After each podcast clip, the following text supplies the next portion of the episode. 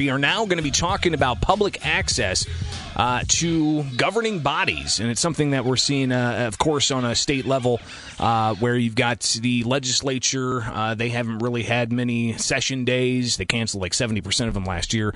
Uh, and now there's an effort to move forward with uh, the remote committee hearings and some questions, even from government reform groups like Reform for Illinois, saying that the public needs the same level of access that they had to the legislature since before the pandemic. So that same level needs to be there. I don't know if it's going to be there.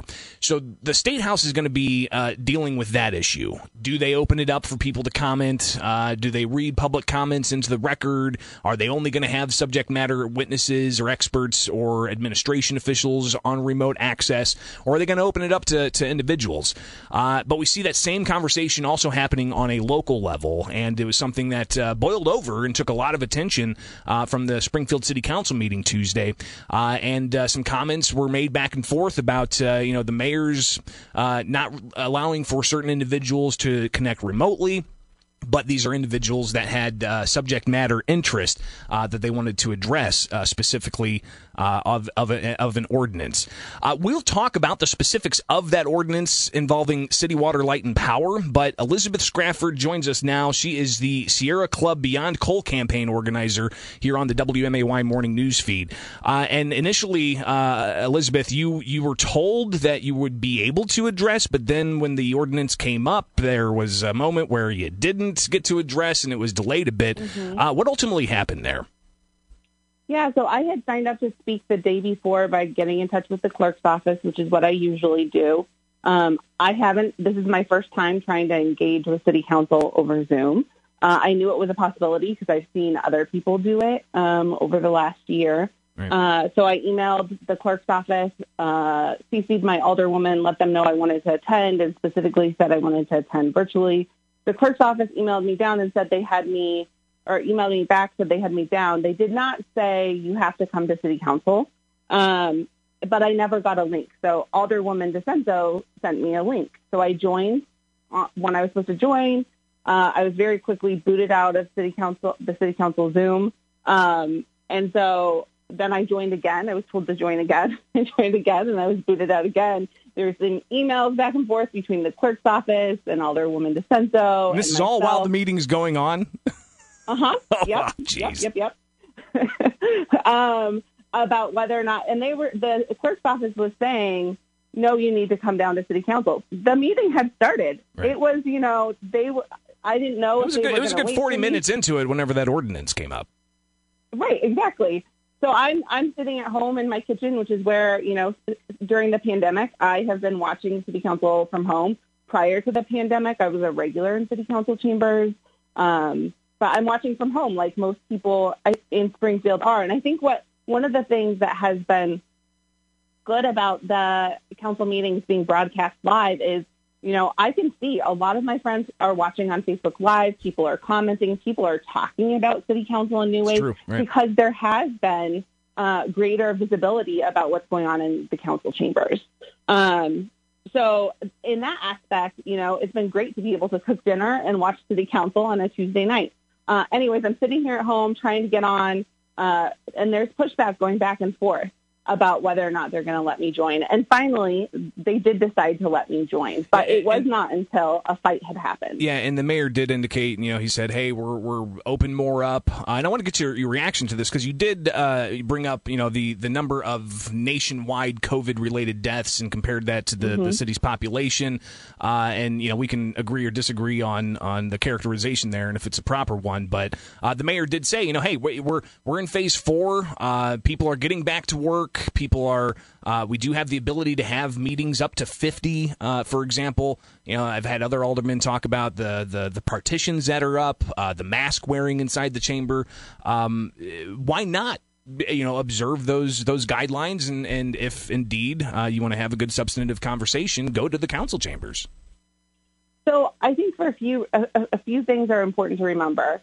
Um, the I think it's hard to imagine what 400, 443,000 people, um, what that number is, and imagine that that many people have died of COVID, which is why I made the comparison. It's almost four times the amount of our population. Uh, so I do think that it, it, it's important. I have friends of friends who have died. I have a colleague who has died of COVID.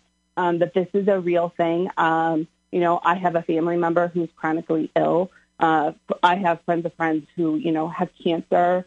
Uh, so for a lot of people, right, who have weakened immune systems, this is a really scary time. Uh, and not in an alarmist way, but in a real way. And there's a lot of people who are not taking this seriously. When I go to the grocery store, I see people wearing their masks around their chin. Uh, we we right. know that there's variants right now of COVID. Um, and we know that what has happened over the last year is every time we get to stage four, uh, people start to get a little bit too comfortable and things go right back up. Um, so there's that. There's also, I work for the Sierra Club. Sierra Club is taking COVID very, very seriously.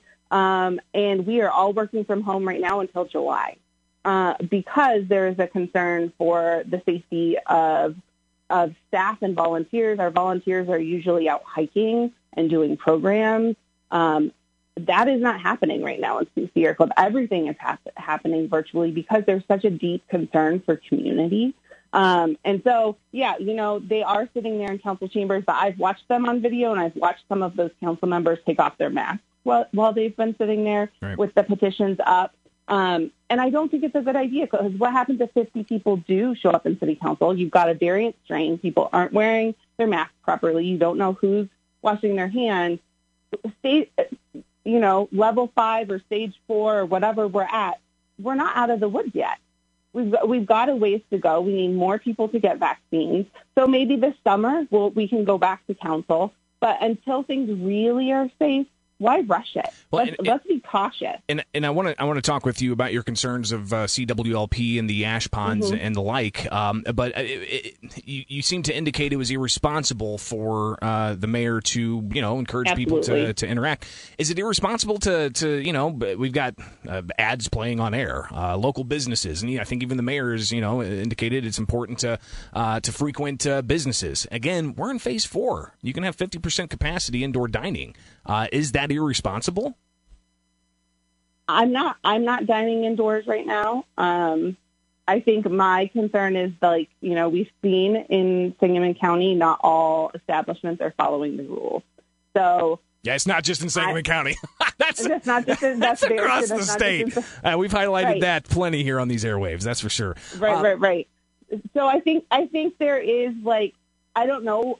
I'm not. I'm not a scientist. I'm listening to the scientists that are that are saying, you know, be careful. You should be wearing double double masks. One of the scientists who I follow, epidemiologist this morning, was saying, you know, really people should be wearing two cloth masks with a filter inside, which really doesn't sound fun. But like, you know, being on a ventilator sounds less fun than wearing three masks to me. Uh, Elizabeth Scrafford joins us with the Sierra Club. Of course, public access, uh, it's important, uh, and, and everybody who wants to access government in a public manner uh, should have that ability. Uh, and that's, again, something, as I highlighted with uh, Reform for Illinois, saying that even at the state house level, citizens need to be able to access their legislators in the same manner they had access before the pandemic, but also allowing for remote type of access. Elizabeth, you were there at the city council virtually to address pass an ordinance about the uh, city's utility. Uh, they're moving forward with mm-hmm. decommissioning some of the uh, uh coal fired power plants, uh, but there's also this issue of ash ponds.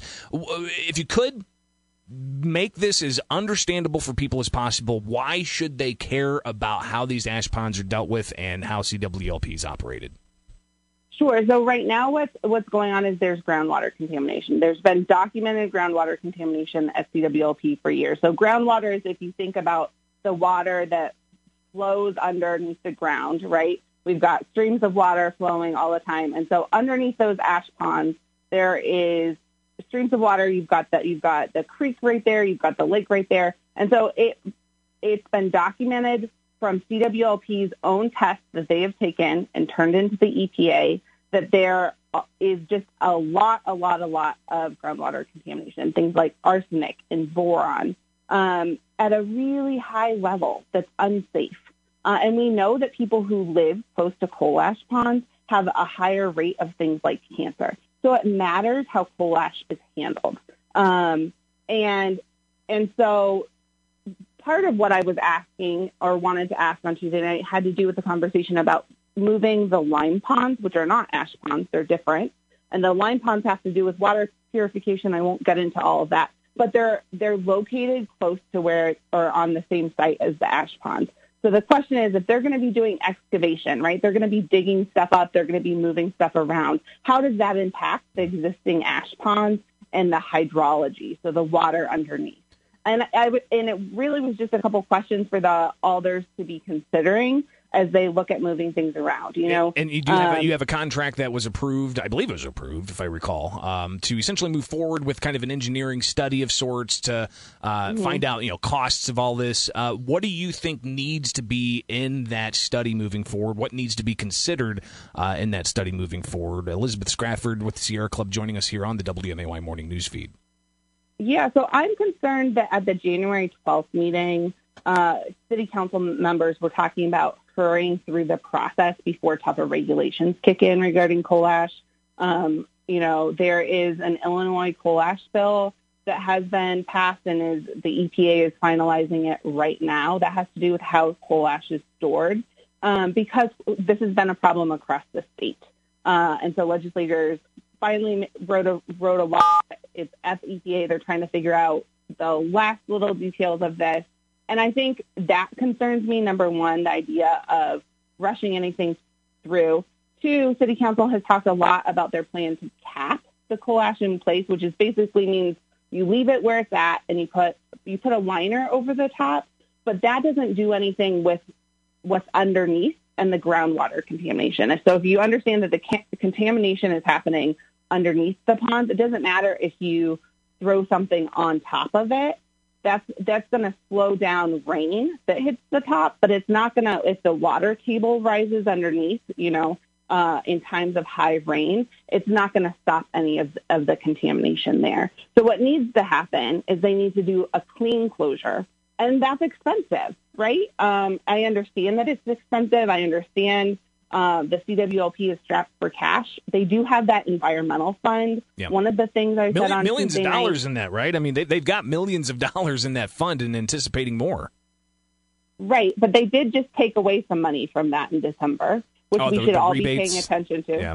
Yeah, and you know, COVID is so tricky, right? On so many levels, so many people are hurting. I understand that we should be looking for ways to to help people, but the environment is always environmental funds, environmental protections is always one of the funds that gets taken away when we are in a pinch.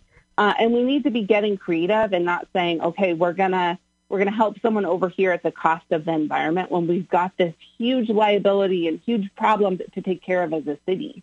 Um, and we basically, you know, Sierra Club has been talking about this for years and years and years and years and years.